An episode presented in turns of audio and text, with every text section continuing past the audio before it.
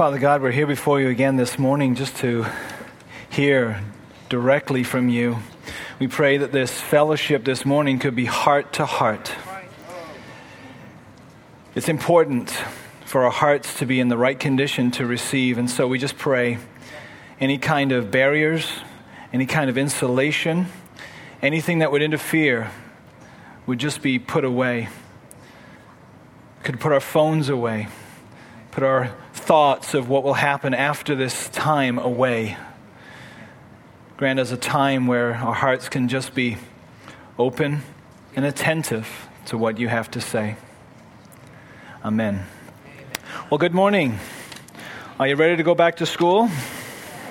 Oh, it was a groan from the one side of, the, of this place. That's, yeah, you know, that's, that's just the way life goes. You go through those school years. Are you ready to go back to work? Uh, see? Doesn't matter which side you're on. it's exactly the same, whether you're doing one or the other. Um, welcome if you're visiting us. Um, we, uh, we've been going through this series called The Great Cloud of Witnesses, and we have, uh, we've been going through the book of Genesis, and we're at this person called Jacob. And this morning, we're going to touch on something that I feel is extremely important. And I'm not going to lie to you that there are many of us who would love to skip this completely. Skip this lesson, skip this experience. Can we just do it? But God, in His sovereignty and His wisdom, would say, No, I can't let you do that. You need to go through this. You need to pass through this. You'll be different on the other side of this, so I can't let you avoid it. So let me just, uh, let me just back it up a little bit and give you a bit of a, a, a rewind. I'm going to rewind us back 20 years, not for you, but for Jacob. Uh, 20 years previous, um, Jacob was at home. And there had been a big blow up in the house. And there was a struggle over who would get the blessing whether it would be older son Esau or second son Jacob. And remember, these two are twins, so they're not far apart. So there was this big blow up, and things didn't go well. And I want to show you one verse to give you a little window into the heart of Esau, the twin of Jacob. It's Genesis 27 and verse 41. I'll read it for you. It goes, Now Esau hated Jacob because of the blessing with which his father had blessed him. You know, there are some times in the Bible when the word hated just means loved less. This is not one of them. Okay, this is full out emotional anger, hatred, now, Esau hated Jacob because of the blessing with which his father had blessed him. And Esau said to himself, The days of mourning for my father are approaching. Then I will kill my brother Jacob. And, you know, I just want to, for those of you who are not familiar with who this Esau character is, he is skillful in hunting. He is a skillful hunter. He knows how to track something, find it, and kill it. And he doesn't mind to wait. Time for him is not a problem. He knows exactly what to do, how to do it. You and I, we would have no, no clue, right? Tracking some game, some buck in the woods, we'd be like, I don't even know what that is. But Esau knew exactly when he says, Jacob, I'm going to kill you. He means it. And he knows how to do it. And time, not an issue for him. He definitely will wait because he wants to carry out what he said he was going to do. I want to show you one other verse because I think it's important for what we're about to talk about this morning. This was just to set the scene for what is going on in Esau's heart. But these are the words that Isaac, his father, spoke to him as a kind of a blessing. He had already given the major blessing to his brother Jacob, and this is all that he had left. He said, By your sword you shall live, and you shall serve your brother. But when you grow restless, you shall break his yoke from your neck. And that's what I want to focus on this morning. That's the title of this message is break the yoke.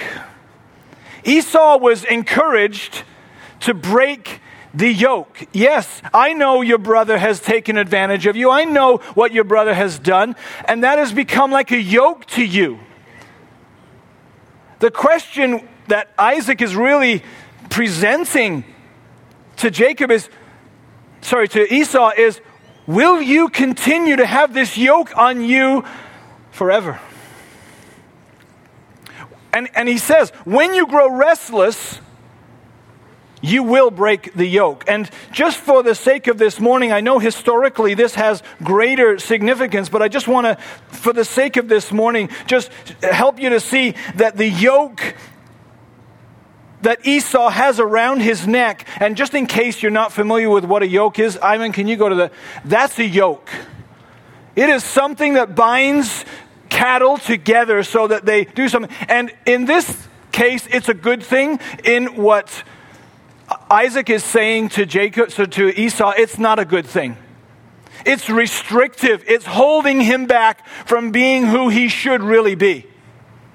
And so let's just continue. He says, I want you to, eventually, I hope that the yoke that is on your neck from your brother will be broken.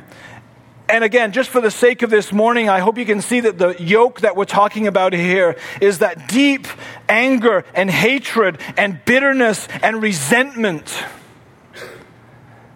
that Esau has towards Jacob. It's not easy carrying that kind of thing around.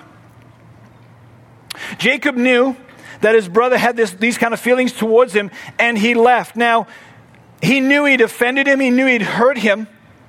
And the interesting thing is, Jacob never forgot this.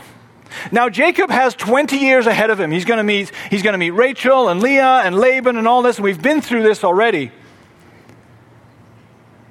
So he's got a lot of new things going on, but he never forgot this. And so you might say, in our Western way of saying things, maybe he took the pot from the front burner and put it on the back burner, but it never left him. In fact, it lingered a lot in Jacob's heart. He remembered that face, he remembered those words. And so it's interesting because you've got Esau with his thing, and you've got Jacob with all the effects. The, the beauty for, J- for Jacob is he's got a new horizon, he's got new situation. He can f- kind of forget about it. Esau felt the sting of what had happened. I want to fast forward now to what would be Jacob's present, and that is chapter 31 and verse 3. I just want to show you one verse. God is now going to direct Jacob back home. The Lord said to Jacob, Return to the land of your fathers and to your kindred, and I will be with you. It's interesting that God is now going to direct him home. It's good. It, the 20 years is over. Jacob has learned the lessons that he needs to learn. But here's the challenge. Let me just, for sake of demonstration, say this is where he is at present. This is home. This is home. And right before he gets home, on the doorstep of home, Esau lives. Esau is still living. Esau has all of his anger. And now Jacob is told, Go home. And I know the way most of us in this room would think is if it was me, I would get this way, and I would just take a southern route and I would get home. Or I would be even cl- more clever and I would just, you know, take a winding route over here and I, you know, I would avoid Esau as best I could. I would just go wherever I, because I don't want to face Esau. And God says, I'm sorry. That's not what I have for you. What I have ordained, what I need you to pass through is Esau before you get home. And that was uncomfortable, for sure, for Jacob. And let's not, let's not let this be too far from us. We don't like this either. We don't like passing through things from our past, do we? Offenses and hurt. We don't want to face those kind of things. We'd rather avoid them. We'd rather pretend it's okay. Time has healed all the wounds. Reality is, it's not true. And even more tough than that is God says, I want you to pass through this.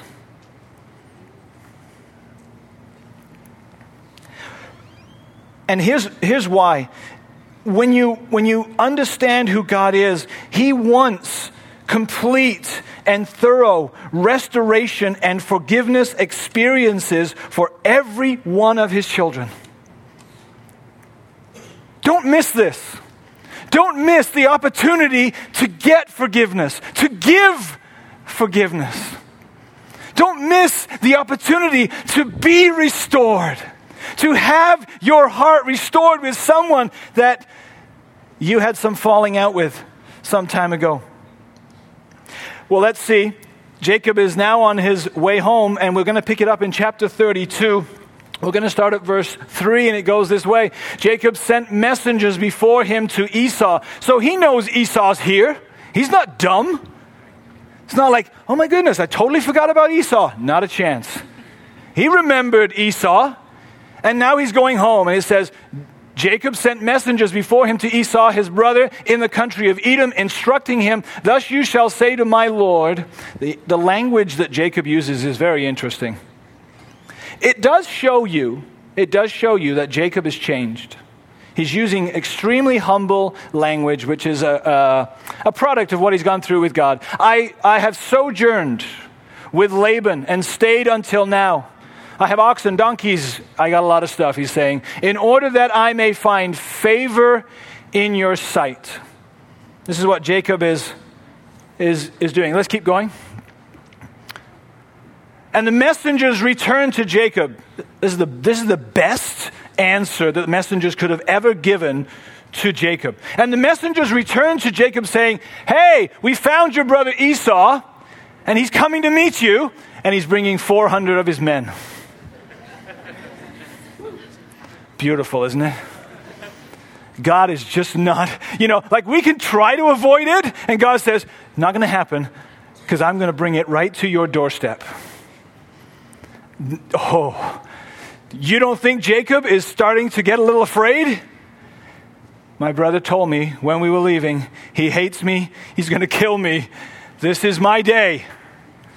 So he continues, verse 7 Then Jacob was greatly afraid and distressed. Of course, he divided the people who were with him and the flocks. And he says, If Jacob comes to one group of the people and attacks it, at least the other one can run away. Interesting the past history still lingered in Jacob's heart. Not, not, too, not too uh, shortly, short, sorry, shortly after that, let me show you the verses that come right after this, starting with verse 9. How many of you have ever been in a crisis situation? Come on, let me see. Crisis, like emergency. Kid broke a leg. I'm not talking about your kid got 50% on a test. That is not a crisis. That is not an emergency. That's just a happening. Get over it. Crisis in your family. What does your prayer sound like when you've had a when you have a crisis? God. You know, you don't have all of those fancy words, right? You don't like like a flowery words. Oh, God, my Father, I love you. God, I'm in trouble. I need help. Well, look at this. Oh God, my father of Abraham and Isaac, O Lord, who said to me, Return to your country and to your kindred that I may do, that, sorry, that I may do you good. I'm not worthy of the least of all the deeds of steadfast love and the, all the faithfulness that you've shown to your servant. For with only my staff I crossed this Jordan, and now I become, I've become two camps. In other words, I've become really wealthy through you. Keep going. Please deliver me. Okay, that's his real heart. That's genuine. That's his real heart. Deliver me from the hand of my brother, from the hand of Esau, for I fear him, that he may come and attack me and the mums and the kids. But you said, I will surely do you good and make your offspring as the sand of the sea, which cannot be numbered for multitude. Good, good point to hold God to his word. But here's where you can see some progress in Jacob now, because before he would never have prayed this way, and he has really gotten to know God over the years. But, you know, the prayer is one thing. Right after this, in verse 13, look what happens. So he stayed there for the night, and from what he had, he took a present for his brother Esau 220 goats, 220 sheep, Anyway, a lot of animals. And here's his scheme. He says, I'm going to set this up in three different groups, and I'm going to have a little bit of a gap between each one. So my brother Esau is coming towards me. Okay, go. Go and tell Esau, uh, these, these are a present from Jacob, your servant. Okay, then, so, so, so they go. The second group, go. You go. So there's a distance. Third group, you go. What do you think, what do you think Jacob's trying to do? Soften the blow? Make it a little bit easier on him? Of course, that's what he's trying to do. So, on the one hand, has Jacob grown and he's now praying in a humble, more contrite manner? Yeah, he is. But he's also a schemer. He's still that way. Just in case God doesn't come through, here's my back door. And of course, he does say, if you can go to the next slide for me, Iman, he does say that my brother would accept me. That my brother would accept me. Well, I want to come to the, the verses where Jacob actually meets Esau. These are now, I'm, we're going to skip something. Nigel's going to cover it next week. We're going to skip the wrestling with God. We'll, we'll come to that next week. We want to go to the actual meeting. So all of Jacob's schemes have been carried out. And there's Esau's getting closer. And Jacob, if I'm Jacob, I'm walking slow. Slow down, slow down. We're, we're in no hurry. Right? We got to give the kids a little bit more rest. Why? Because he doesn't want to meet. Esau, if I can delay this longer, it's good. Maybe his, you know, his anger will calm down. So you're kind of expecting that there's going to be like a clash here. Surprise, surprise. Look what happens. Chapter 33, starting at verse 1. Jacob lifted up his eyes and looked, and behold, Esau was coming, and 400 men with him. So he divided the children. He's still a schemer. Among Leah and Rachel, and he put the two servants first, and he put Leah and her kids next, and he put Rachel and Joseph last. And he went before, which is good. I'm glad to see he's not back here. that would not have been good at all. So he puts himself before he's bowing again, just very humble, very contrite. Go to the next set of verses. Verse 4 But Esau ran to meet him, embraced him, fell on his neck, and kissed him, and they wept. What happened? That, that took everybody by surprise, right? Unless you've read your Bible before and then you you knew what was coming. You don't expect this. You don't expect this. And when Esau lifted up his eyes and saw the women and children, he said, Who are all these with you? Jacob said, These are the children that God has graciously given to me. Then the servants drew near, and Leah came near, and Rachel came near. Keep going. Esau said, why did you send me three companies of, why did you send me, th- what, was th- what was with that whole thing? And of course, uh, you know, he says, Oh, uh, I wanted to find favor in your sight, my Lord. But Esau said, I have enough, my brother. Keep what you have for yourself. Jacob said, No, please, if I have found favor in your, in your sight, then accept my present from my hand. And I love this. Jacob says, For I have seen your face, which is like seeing the face of God and you have accepted me. What a great surprise. Never in Jacob's wildest dreams did he imagine that Esau would have received him like this. He expected the worst because he had actually done the worst. He'd done something pretty nasty, and he expected he would get paid back for it. So it's interesting here to notice with the manner in which Esau comes to Jacob. He ran to him, he embraced him, he kissed him. And he says his face was like the face of God. Something changed with Esau. Something changed with Esau. And I would ask you, does this sound like the man who is still carrying the yoke from before? This sounds like a man who had, his, who had the yoke broken. This man has had an encounter with God. This man has known forgiveness. And when you truly know forgiveness, the people who have hurt you the most, you have the ability to forgive them. But if you're still carrying the yoke around, the bitterness is still there, the anger is still there, the resentment is building. This could have been a really bad situation, but it wasn't because Esau broke through.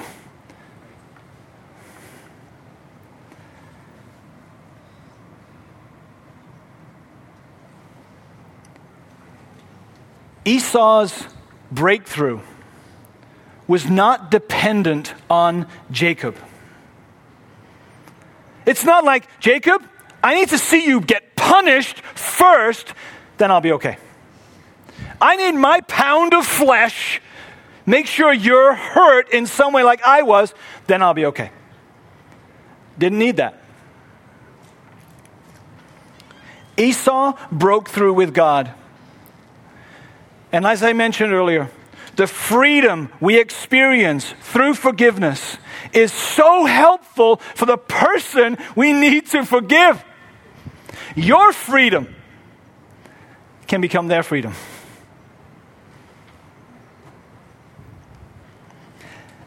I want to finish this message this way. I want to consider with you what are you holding on to? What past grudge, what past offense still has hold in your heart? So let me look at it from the standpoint of those of you who have been offended by unkind words said about you, unkind words said to you, unloving actions done to you. I'm going to tell you a story. Actually, I'm not going to tell you a story. I'm just going to show you a picture of a sister who had a breakthrough in this area many years ago. Her name is Corrie ten Boom. This is a sister who was in a concentration camp because her and her family members hid Jews during the war. And because of what she was doing, she got thrown into a prison camp. She was severely mistreated, along with her sister Betsy. And I have a video for you just to give you a little bit of an idea of what happened one day when she had to experience, uh, she had to give forgiveness to someone who had offended her greatly. Here we go.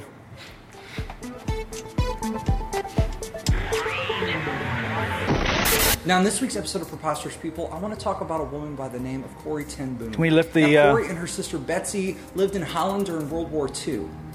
These women were Christian women, and it is because of their faith in Jesus that they saw what the Nazis were doing to the Jewish people, and they decided to hide Jewish people in their homes.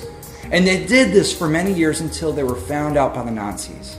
And once they were found out by the Nazis, they themselves were put into a concentration camp and left to work and die. Now, it was in Ravensbrück concentration camp that unfortunately Betsy died right before the Allied soldiers were able to rescue them. Now, in the years after the war, Corrie went back to Germany to preach about Jesus and forgiveness. And after she was done one day preaching in a church, a man came walking up to her. He was a German soldier, and she recognized him as he approached her. He was one of the German soldiers who were in that concentration camp when she was there. And all of these emotions started flooding up in Corrie's mind. What is she going to say to this man? This Nazi soldier walked up to her and said, I need to ask you for forgiveness.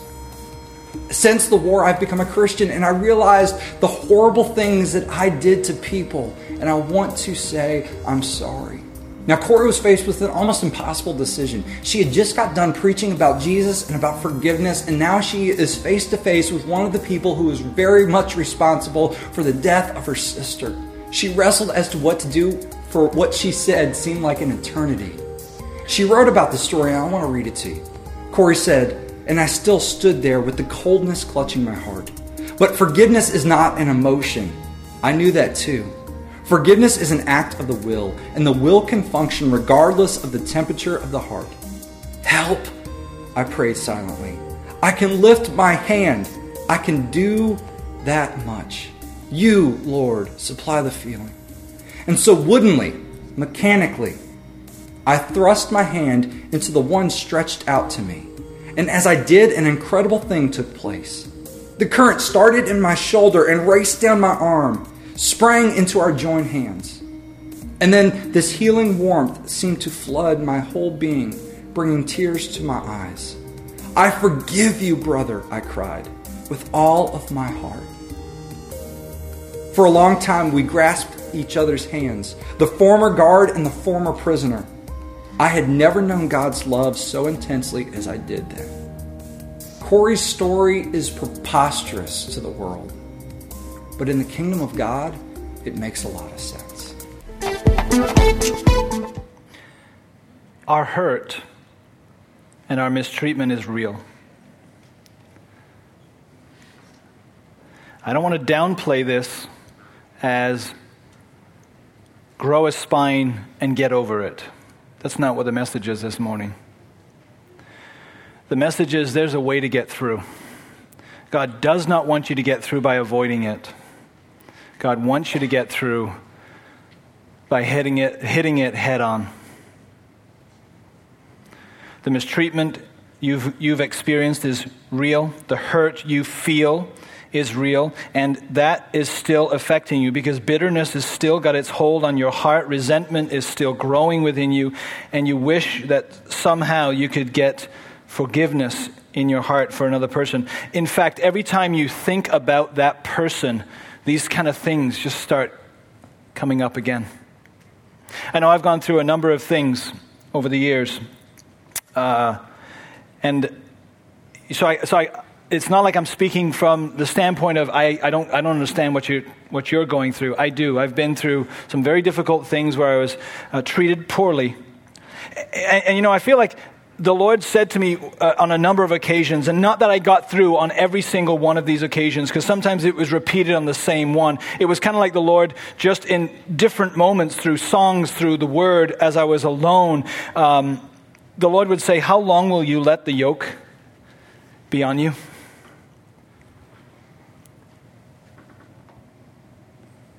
How long? How long will you carry the yoke around? And isn't it about time? That yoke was broken. And you know, let me share something else with you because I think this is as real as the whole episode. And, you know, some of us, for sure, we were mistreated, we were spoken about improperly. Whatever happened, it happened. And after a while, if we don't deal with it, it, it becomes something that lodges in our heart and it causes us to play the victim all the time. And that's not healthy. God wants us to face these things head on, deal with them head on. This is a hard issue that has to be dealt with. And sometimes the difficult thing is it's got to be with somebody else. Somebody who has hurt you greatly. You know, I, I think sometimes it's like, you know, we, we, we, we bring this memory back and we talk to others about it. And on the one hand, we're trying to get healing. But in the same sense, we're looking for sympathy. And that's not helpful either. What we need is forgiveness, not sympathy. We need forgiveness from a God who sympathizes. He knows what you've gone through. There could not be a person who has been more mistreated and yet who forgave the way he forgave. You might be on the other side where you've been the offender, not the offended. And it was your words and it was your action. And I would ask you, how long will you let it go on for that other person? How long will you let it go on for this person? Will you get reconciled and restored with that other person. And I want to just give you a quick solution. We're not going to spend a lot of time. I hope in your small groups you can spend a lot more time in this. a solution to help you to break the yoke and not to avoid it. I want to give you three things. Number one, from Colossians 3 13. Look at this verse. If one has a complaint against another, forgiving each other. As the Lord has forgiven you, so you also must forgive. So, brothers and sisters, it starts with us. We've got to be willing to forgive the other person. But it doesn't end there. Second point would be this sincerely ask, as Jesus asked on the cross, Father, forgive them. Father, forgive them. It's not just about you saying your little thing, that's important. But what you're doing when you say, Father, forgive them, you're saying, Father, let them off the hook. No more guilt, no more condemnation to that person. I know this is hard. I just went through it. It's not easy. But if you want real forgiveness and real restoration, these kinds of things have to be prayed from you. These things have to, at least this dialogue has to begin. The last thing I would say is this. And I'm, I'm using Luke 6 28 for this. Bless those who curse you, pray for those who abuse you. And I would just leave you with this thought. It's, it's not just good enough for you, to, for you to forgive them, and for also for you to ask the Father to forgive them. I would challenge you to say this as well Father, don't just forgive them, but bless them. Bless them. Pour out your blessing on them. And the struggle that I had is every time I tried to do this, there was problems in my heart. I couldn't do it. I just couldn't do it. I could pray, I, I could say, Oh, I, I forgive them. But the more I saw their faces, the more I remembered their words, the more I remembered their actions, the more that thing laid hold of my heart. And I said, I'm not praying the next two. And it took me a while. I'm talking about something that I've just passed through the last couple of weeks, but the episode happened over a decade ago.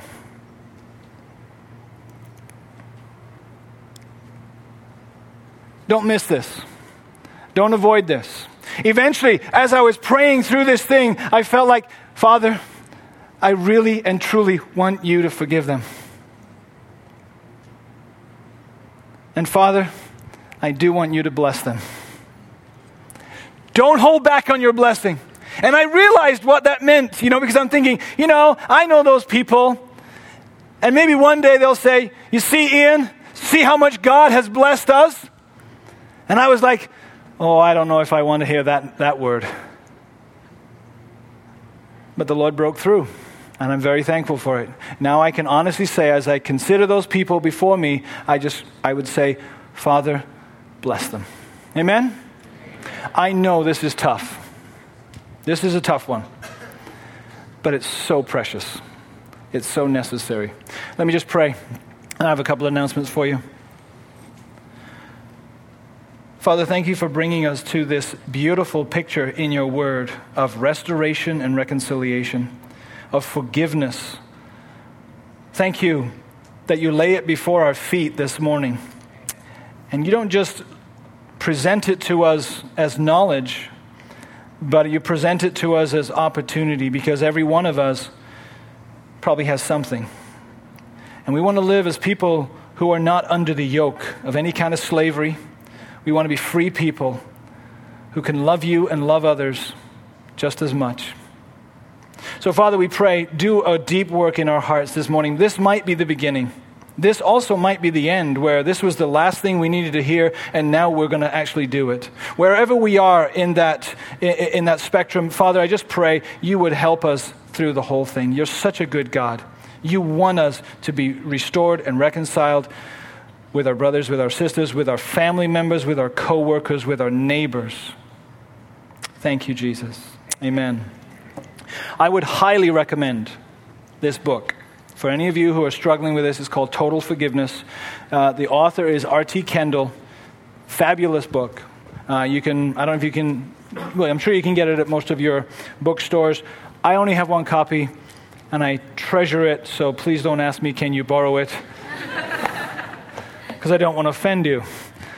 Um, really good book. Um, we're going to be coming to the life of Joseph soon. Kendall deals with the life of Joseph. Joseph went through something very, very similar to what Jacob went through. A couple of, uh, couple of announcements. Um, one would be uh, this, is, this is a thank you, really, from me to you. Thank you for supporting us for the City Youth Conference, uh, for all your prayer, for all your contributions, whatever they were. For those of you who opened your home for hospitality and you took teenagers into your home, thank you. I hope they didn't ruin your home. I never got any reports that they did, but thank you so much. Thank you for opening up your homes for lunches. It made a big impact on the young people's hearts. I just want to thank you so much. I know as a person who's worked with young people for a while, it's good to have the support of a larger community. We do not at City Youth at all think that what we're doing is in any way separated from the, the church. It is part of what we're, what we're doing. It's one thing. Uh, one quick announcement. Um, Brother Andrew Young's parents are being baptized this morning. Um, so if you can stay and pray and witness, it'll be right over here. Uh, September 14th, we will have two things happening. Help me. Good. Okay. we have two things happening. Number one, we are having baby dedications. That's awesome. It's always good to have new babies. Um, and to dedicate them to the Lord. That's awesome. And then later, we will be having baptisms. We're not sure quite yet the order. So if you are interested in being baptized, please talk to us. If you have a child that you want to dedicate, we'd love to do that for you. Okay? I think we're done. Good. Thank you so much for coming. See you next week.